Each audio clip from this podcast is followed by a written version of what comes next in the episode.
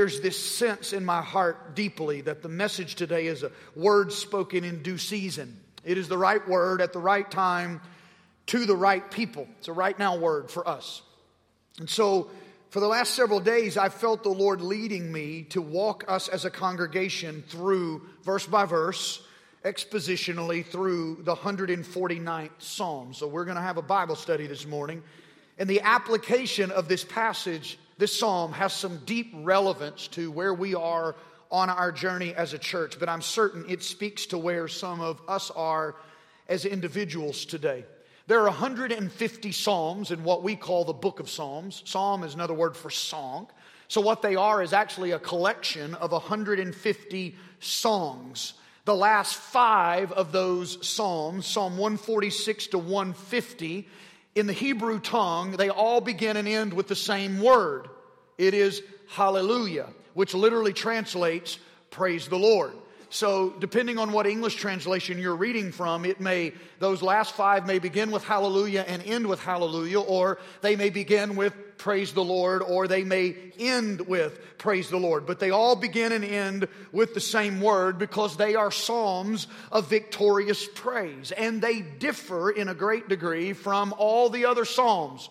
Because almost in every other psalm that you read, you're going to find disappointments and discouragements because those psalms are very honest and transparent about the evil of life and the injustices of life and the personal failures of life to the point when you read all those other Psalms, you see, due to evil, injustice, and personal failure, the psalmist struggling to understand those things and yet, by the end of those Psalms, you always see him turn his heart back to say, God, I'm going to praise you even when I don't understand. There's this resolution to say, I don't get it, but you're still great, and I'm going to bless you. You don't find any of that in the last five Psalms. They are an emphatic closure to the book of praise because these last five contain no disappointments. They're the bookend of this book, and they declare to us that the bookend of our lives should be this core of deep trust and praise. They're songs that celebrate victory. And sometimes the victory these songs are celebrating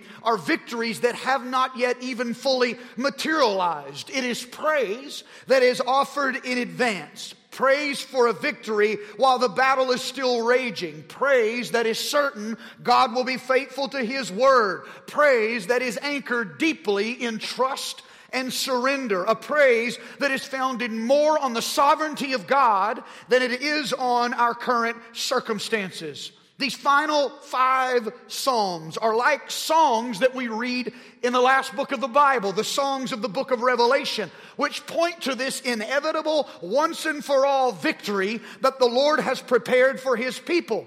Because at the end of the day, at the end of time as we know it, when all is said and done and this life is in our rear view, absolutely nothing will be left except our praise and our gratitude.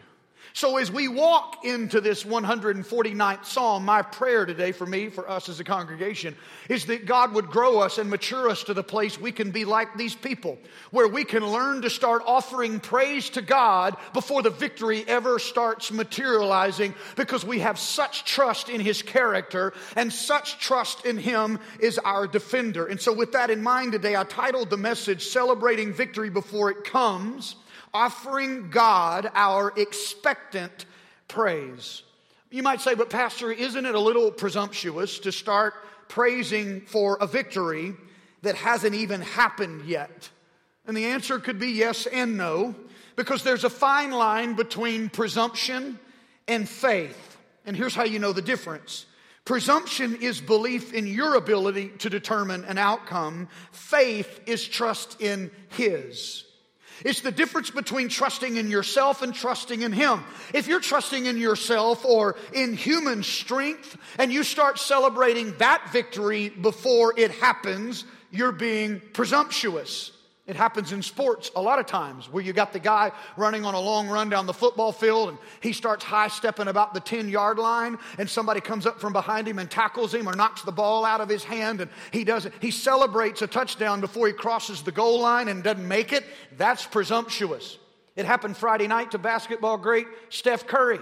The Golden State Warriors were playing the Minnesota Timberwolves, and Steph Curry and the Warriors felt like the game was being robbed from them by the refs. So they were having to beat the Timberwolves and the refs. And with a few seconds left in the game, he makes an impossible shot out of the corner, goes ahead, and they're so frustrated, and everybody just assumes the game is over that that won the game. Curry arrogantly and presumptuously puts his finger in the ref's face, as is to say, We didn't just beat them, we just beat you. The problem was there was still time on the clock. The refs called a foul. The Timberwolves shot free throws. They end up winning the game. Obviously, Golden State's furious, but they were presumptuous. You don't celebrate a victory until all the time is off the clock. However, if you find yourself in a battle where the odds are stacked against you and the point of humanly overcoming it is impossible, and in that moment, instead of giving it up, you turn completely over to God. You have such a complete trust in Him in that moment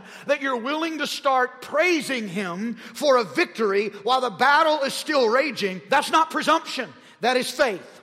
Presumption is belief in your ability to determine an outcome, faith is trust in His. As you read through some of the language of Psalm 149, especially as we get to the end of it, verse 6 through 9, the wording is really aggressive. It's uncomfortable to the modern reader. It's actually very militant. But you have to understand the psalm was written by and for a people whose nation had been at war and under siege for generations. They've been attacked, raped, enslaved, and brutalized by invading armies for generations. And they are often the smaller, outgunned, and outmanned nation. That's why Jeremiah the prophet calls them a brand that has been plucked from a fire. They are the underdog, the overlooked, the disenfranchised. They're like the ember or the log from the fire that was set aside from the fire and left to burn out. They are a brand plucked from the fire. And yet, somehow, supernaturally, in the face of all these odds and all these attacks, they have stood the test of time. Supernaturally, they're still standing. The psalmist is saying to them, but the battle is not over. So turn your heart toward God's ability, trust Him to deliver. Start celebrating the victory before the victory has ever come. And what I say he's calling them to do, he's challenging them to faith cast, their faith casting instead of forecasting. You see, forecasting looks into the future with your natural eyes and sees all the very real but negative probabilities. Faith casting is when you look with your spiritual eyes and you begin to see supernatural possibilities. It's a lot like the uh, prophet Elisha and his servant when he went out and they were surrounded, and the army of Aram was ready to attack the prophet uh, because he had been giving inside secrets to the king of Israel, and they wanted to get rid of this inside ear the king had to God. So let's take out the prophet. So they've encamped around the prophet. He go out, the servant, he sends the servant out to look, and the servant counts all the soldiers, and he said, Sir, we're outmanned. And Elisha said, Lord, will you open his eyes so that he can see they that be with us are more than they that be with them? So the, pro, uh, the servant goes back out and he starts seeing angels everywhere. The first time he goes out, he forecasts. He sees very real negative probabilities. But when God opened his eyes, he started seeing with eyes of faith. And in the supernatural, he saw very real supernatural possibilities. And let me tell you, if God is on your side, they that be with you are always more than they that be with them. Let's look at this together. Psalm 149 1. Praise the Lord, sing to the Lord a new song, sing his praises in the assembly of the faithful. Focusing on that new song. This first verse, we see the praise of an expectant people. This new song gives us this sense that God is about to do something among them that is going to give them something completely new and different for which to praise.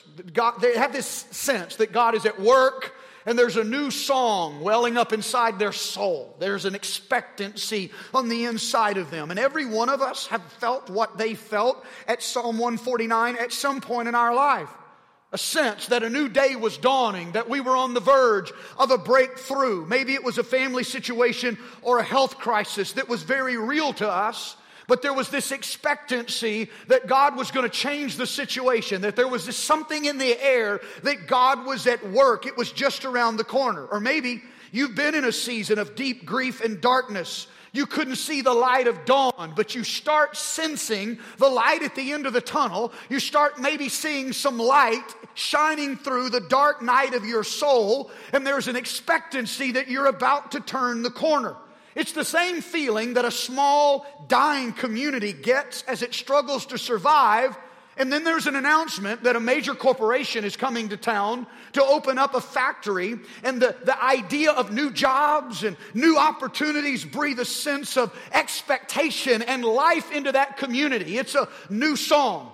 Or maybe you've seen it in a downtown urban area that's been crime ridden for a long time and, and, neglected, but there's demolition going on because urban transformation is happening. New business is moving in, it's urban renewal, transformation is in the air, something new is coming. There's a new song. It's also the feeling that you get when you're a part of a church that looks back over its last 98 years of history, and at some very specific moments of that 98 years, there are times when it would have made more sense to shut the doors than it would have to keep them open when there were only six people left and eight people left, and the denomination said, Let's shut the door and sell the property. And some determined people said, No, we're not going to do that. There were moments in that 98 years that say to us today, we shouldn't be here right now.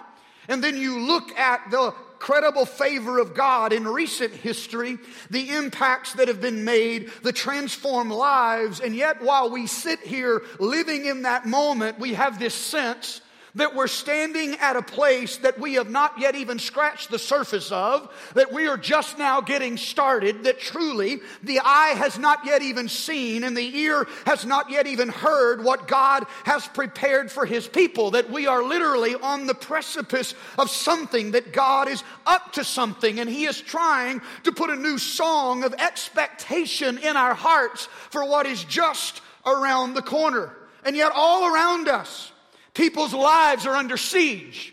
Maybe your own life is under siege. The church is under siege.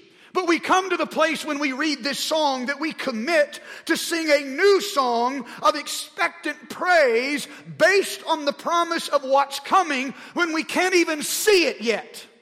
So let me challenge you to have the faith to sing your new song. Read a little further, verse 2. O Israel, Rejoice in your Maker. O people of Jerusalem, exult in your King. Praise his name with dancing, accompanied by tambourine, by tambourine and harp. In verse 2, you see the praise of an exuberant people. These are people that have been under siege for generations, and the psalmist is telling them of a day when that warfare is going to end once and for all. And if you were them and you really believed in that promise, the belief in that promise would demand more than half hearted praise. It would demand an exuberant praise. And you read about tambourines and harps, dancing. These are not funeral instruments. Nobody in the 149th Psalm is preparing to surrender to their enemy, and nobody is giving up at the base of the mountain that they stare at. These are instruments of celebration. Pay attention to the words that are used in these two verses rejoice, exalt, praise. This isn't some half hearted offering to God. These people are choosing joy while they are still at war. And it is a kind of joy that may be odd to the modern reader who doesn't understand war the way they do. This is a joy that is expressed as they look to a day when the battle is over, their enemy is crushed. It's a joy of triumph that comes after a military conquest, and yet they are choosing to offer joy and praise for a victory that isn't even yet fully complete. And then in verse 2, you read, Exalt your king. Now make it known. He's making clear. So make sure you understand this. When he says, Exalt your king, he is saying to them, There may look to be another king in charge, but you need to know who the real king is, and you need to understand who is really in charge, because the king that I'm reminding you to look to is in charge of whoever looks like they're in charge. There is a sovereign that is working behind the scene who is in control of whoever looks like they're in control. And his presence is with us. He is here. He is putting a new song of expectation in our hearts. It is imminent, it is just around the corner. So sing your new song. Now, when I interact with people, who don't have praise in their heart. They're not a worshiping people. They don't understand the joy of worship. I'm really concerned about people who have a praiseless heart. But I'm even more concerned about people who are willing to offer God a heartless praise. When you go through the motions of religious, religious ritual, maybe just because it's learned behavior, but you're going through the motion without the feeling and engagement of your heart, it's just duty, creed, obligation. That kind of religion is death. And when you're going through the religious motions of offering God a heartless praise and you're not moved by the majesty of your king and you don't have the ability to sense when he is at work among his people, that is a very dangerous place to be. The Bible calls that place the position of hard heartedness. And it has been the condition of religious people since the beginning of time. Dr. Henry, John Henry Jowett was um, the pastor at Westminster Chapel in London. He lived in the late 1800s, early 1900s, and he made a statement that addresses the issue when our worship gets to that place. It's amazing that this statement was made over 100 years ago, but this is what he said. We leave our places of worship, and no deep and inexpressible wonder sits upon our faces. We can sing these lilting melodies and when we get out into the streets, our faces are one with the faces of those who've left the theaters and the music halls. There's nothing about us to suggest that we've been looking at anything stupendous and overwhelming. Far back in my boyhood, I remember an old saint telling me that after some services, he liked to make his way home alone by quiet bypaths so that the hush of the Almighty might remain on his awed soul. That is the element we are losing.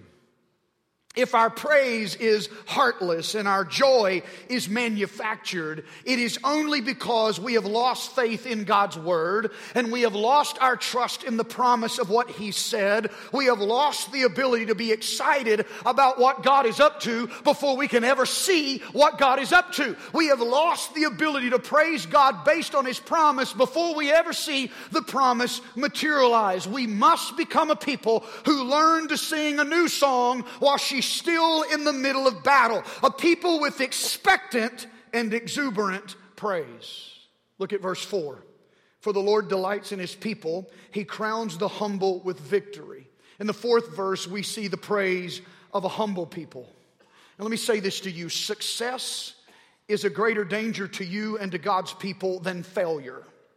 Because if you fail, it often strips you and makes you vulnerable and forces you on your face in complete and total dependence on God, and God can raise you up. But when you start having some measure of success, human nature is to start taking credit for the very thing that God has made possible. And when that happens, arrogance and pride rises in your soul, and it's the beginning of the end. It is a great danger to your life, and it's a great danger to churches in our position. When we've seen God do so much for us, and we look back over our history and we wind up becoming proud, when our memories become bigger than our dreams, and we stop living out the dream of touching the nations for His glory. We start reveling in the success of this moment and we start thinking we got here because we worked hard enough or we were smart enough or we were good enough. When all of that happens in your life or that happens in a church, we are getting to what I call the Uzziah place. If that name doesn't sound familiar to you, let me introduce you to him because God introduced me to Uzziah when I was a 26 year old senior pastor. Now, when I was 26 year old, I wasn't senior anything, but that was the position I held, and I had been given places of position that were far beyond my experience. And we started seeing some successes, and I think the Lord introduced me to Uzziah in a very profound way so that I would guard my heart. And I've been praying ever since that day keep me from the Uzziah place. Uzziah became a king at the age of 16. He reigned at the same time Zechariah was a prophet. He co reigned for a while with his father. His entire reign over Judah was for 52 years. Early in his reign, he was a righteous king. He led one of the greatest spiritual awakenings in Israel's history. He was incredibly gifted. He was a Renaissance man before the Renaissance. He was an amazing strategist. He invented military devices. He rebuilt cities. But he was seated in a place of power and prestige for so long that he started feeling like all of those ideas and all of that ingenuity and all the things that were happening to Israel were happening because of him and his giftedness. So he started taking credit for the successes to the degree that he broke one of the laws of God.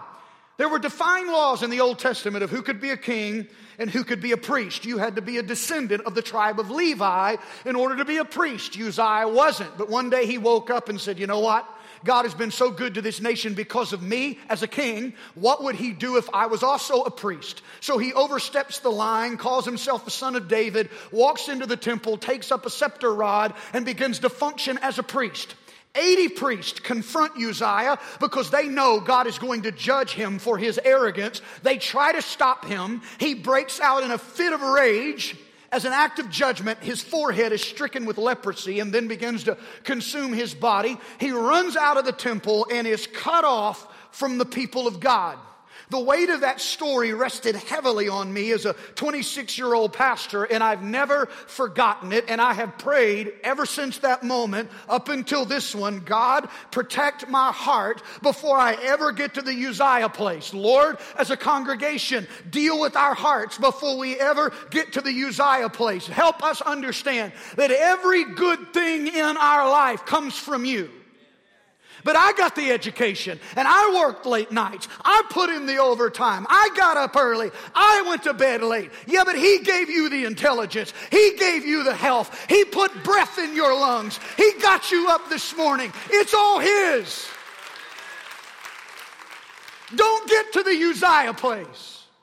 The scripture says the Lord delights in his people and he crowns the humble with victory. If you've heard me talk much at all, you've probably heard me refer to what it means to stumble into place.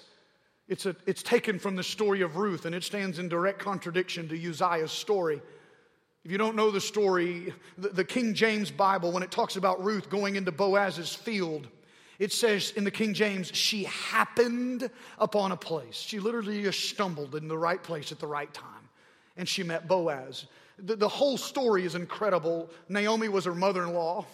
Naomi is, uh, uh, was married to Elimelech. They were in Bethlehem. Famine hit the land. They had to go to Moab in order to survive because of the famine. Moab was not only at war with Israel, but there was a racial hostility between the two nations. So here they are, away from their family, away from their home, living in a hostile place, so hard that Elimelech dies.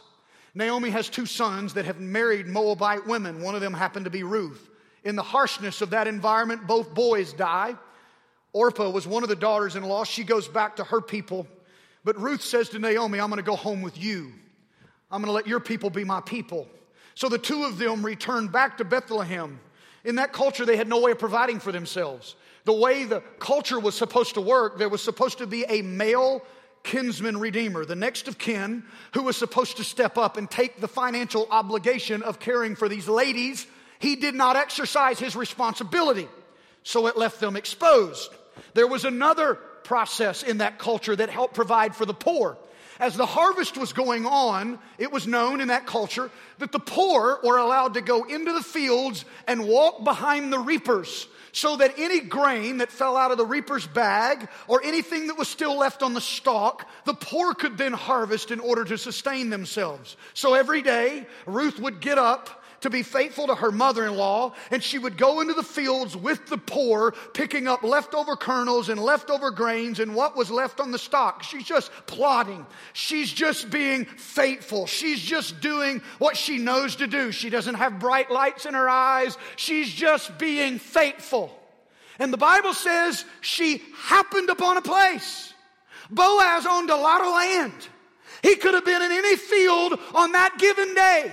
But he happened to be standing there when Ruth happened upon that place to the point when he went, Oh, who's that? And he said to his men that were reaping, Hey, if she gets behind you, spill your bag. The Bible calls it leave her handfuls on purpose. And so Ruth started taking care of her mother in law with these handfuls that were being left on purpose. You read the story Ruth and Boaz fall in love, they get married, they have a child. His name is Obed. Obed has a child. His name is Jesse. Jesse has a child. His name is David. And generations later, the son of David, the sun of righteousness, with healing in his wings, is born. His name is Jesus. So you can literally trace the story of Jesus all the way back to a young Moabite girl who just got up every day to do what she knew to do. She didn't know where it was coming tomorrow. She didn't have bright lights in her eyes. She's just being faithful. She's a plotter and she winds up stumbling into her destiny. When I look back over the course of my life, I've been in places I shouldn't have been. I've been given opportunities I wasn't smart enough to have. It's simply because just be faithful, faithful, faithful. Just honor God. Just do what you know to do today. And somewhere along the way, you're going to happen upon a place.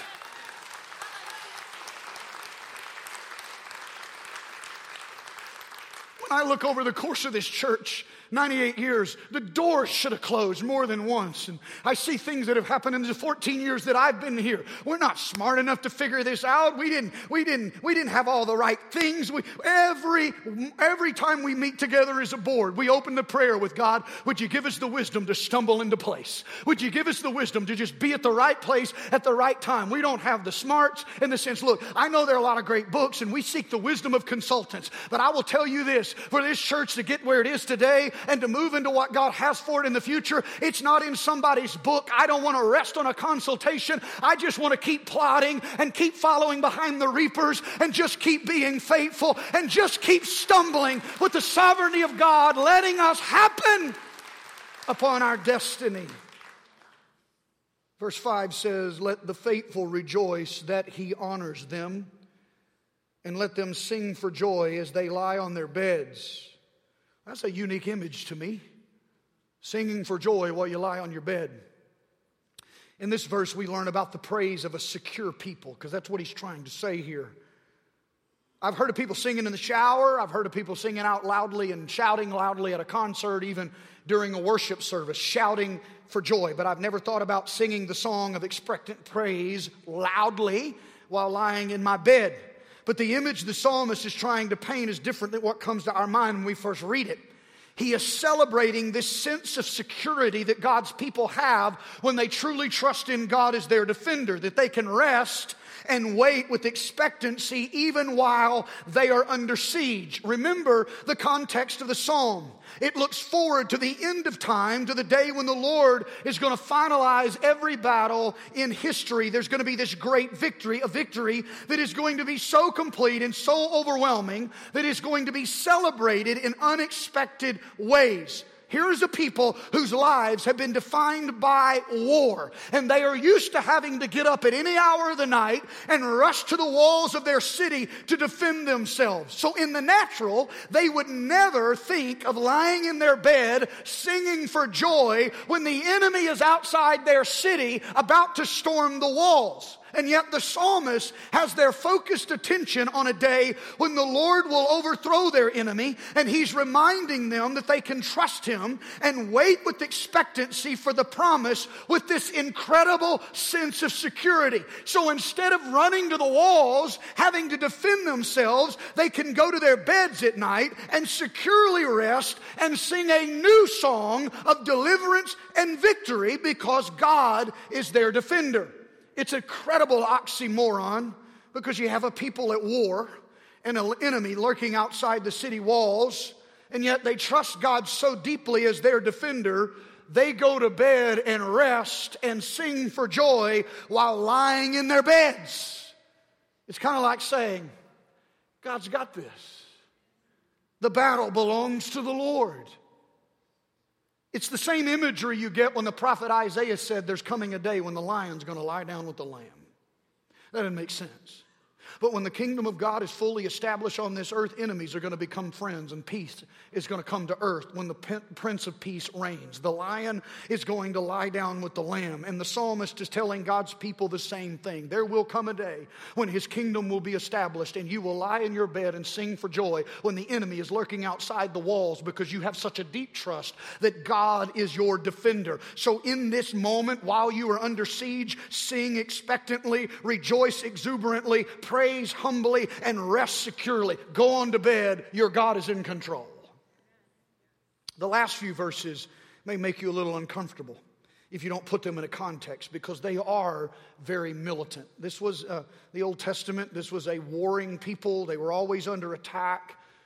They were always the, the, the, the, short end of the stick, getting beat up on and invaded and taken captive. And God is focusing their attention when they will no longer be the brand plucked from the fire, but there will come a day when they will win. And it says in verse 6 let the praises of God's people be in their mouths and a sharp sword in their hands to execute vengeance on the nations and punishment on the peoples, to bind their kings with shackles and their leaders with iron chains, to execute the judgment written against them. This is the glorious privilege of his faithful ones. Praise the Lord. These are the promises of victory to people who have been under siege.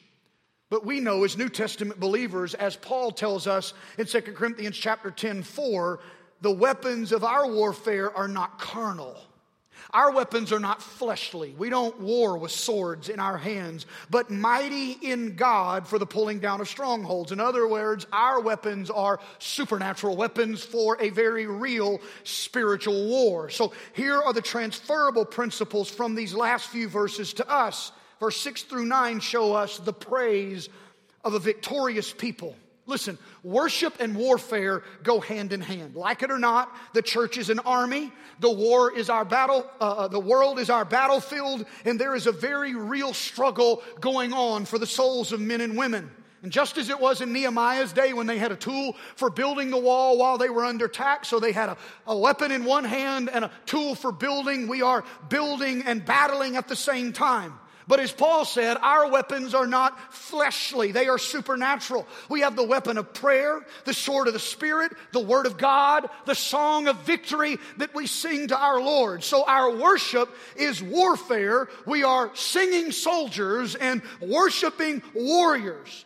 God has declared it in His word. The day of the Lord will come he is going to establish His kingdom on the earth. It may appear between now and then like the church is losing, that God's people are taking a back seat, but in the end, we shall overcome.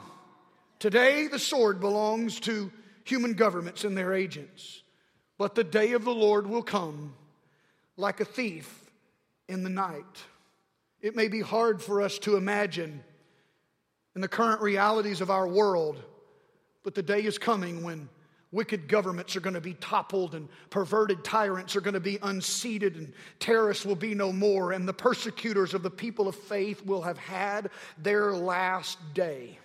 When you look around this world, it may seem like in some places the church's influence is imperceptible and the gospel is not making many advances. But there is a day coming when the weak are going to be made strong. And God is going to take the foolish things of the world to confound the wise. He's going to turn the world on its head. The lion is going to lie down with the lamb. Every wrong is going to be righted. Every injustice is going to be set right in that notable day of our Lord. But until then, we sing expectantly, rejoice exuberantly, praise humbly, rest securely, and worship victoriously. As a people, in your own life, as a church family, we have to learn to start selling, celebrating victories while we still find ourselves in the heat of the battle. We have to learn to walk at a level of faith that will allow us to sing a new song of expectant praise before the victory ever materializes in front of us. I don't want you to miss the application of this because I'm talking about the day of the Lord and I'm talking about these end time promises. That day's coming. But I want you to know, in the same way we wait in expectant faith for that day, we wait with the same expectancy for the next big thing that God is going to do in our lives and in our church. Something is stirring. The waters are troubled. God is at work. And I want you to get to the place where you can sense it that there is a new song that rises in your heart. And you take advantage of the season that we find ourselves in. Maybe you're here today and you say, Pastor, I, wish I did feel what you were talking about. I wish I did sense it. I'm always reminded of the prayer over Pharaoh when Moses asked God to give Pharaoh a heart of flesh instead of a heart of stone. And when I find myself at times when I know God is at work, but I've drifted, or I've let other things get in the way and my heart has gotten hard-hearted and callous to the place that I can't I can't see with the eyes of faith and I can't sense what God is up to. I start asking him, God, will you give me a heart of flesh instead of a heart of stone? And my prayer for you, if you're in that place today, you you don't you don't feel the new song. You don't sense that God is up to something, that He would truly chisel away the stone in your heart and He would give you this heart of flesh instead of a heart of stone. I want us to do something here in this moment. We got just a couple minutes to come back to that song about the miracles that we believe God is able to do. You know what they are in your life. And maybe you're with me today thinking corporately, knowing that we need God to do some incredible things to move us from here to all the things He's putting in our hearts. And I want us as a people, just before we walk out of this place, to position ourselves to receive what God is doing in your life and in your family. But as a church, one more declaration of expectant praise. We're going to praise you for a victory that hasn't even fully materialized, God, because we believe in you. Would you stand with me today? All over this place today. And before we walk out of this room, would you sing this with us together? Prayer team, would you make yourself available today? Come on, let's sing this together.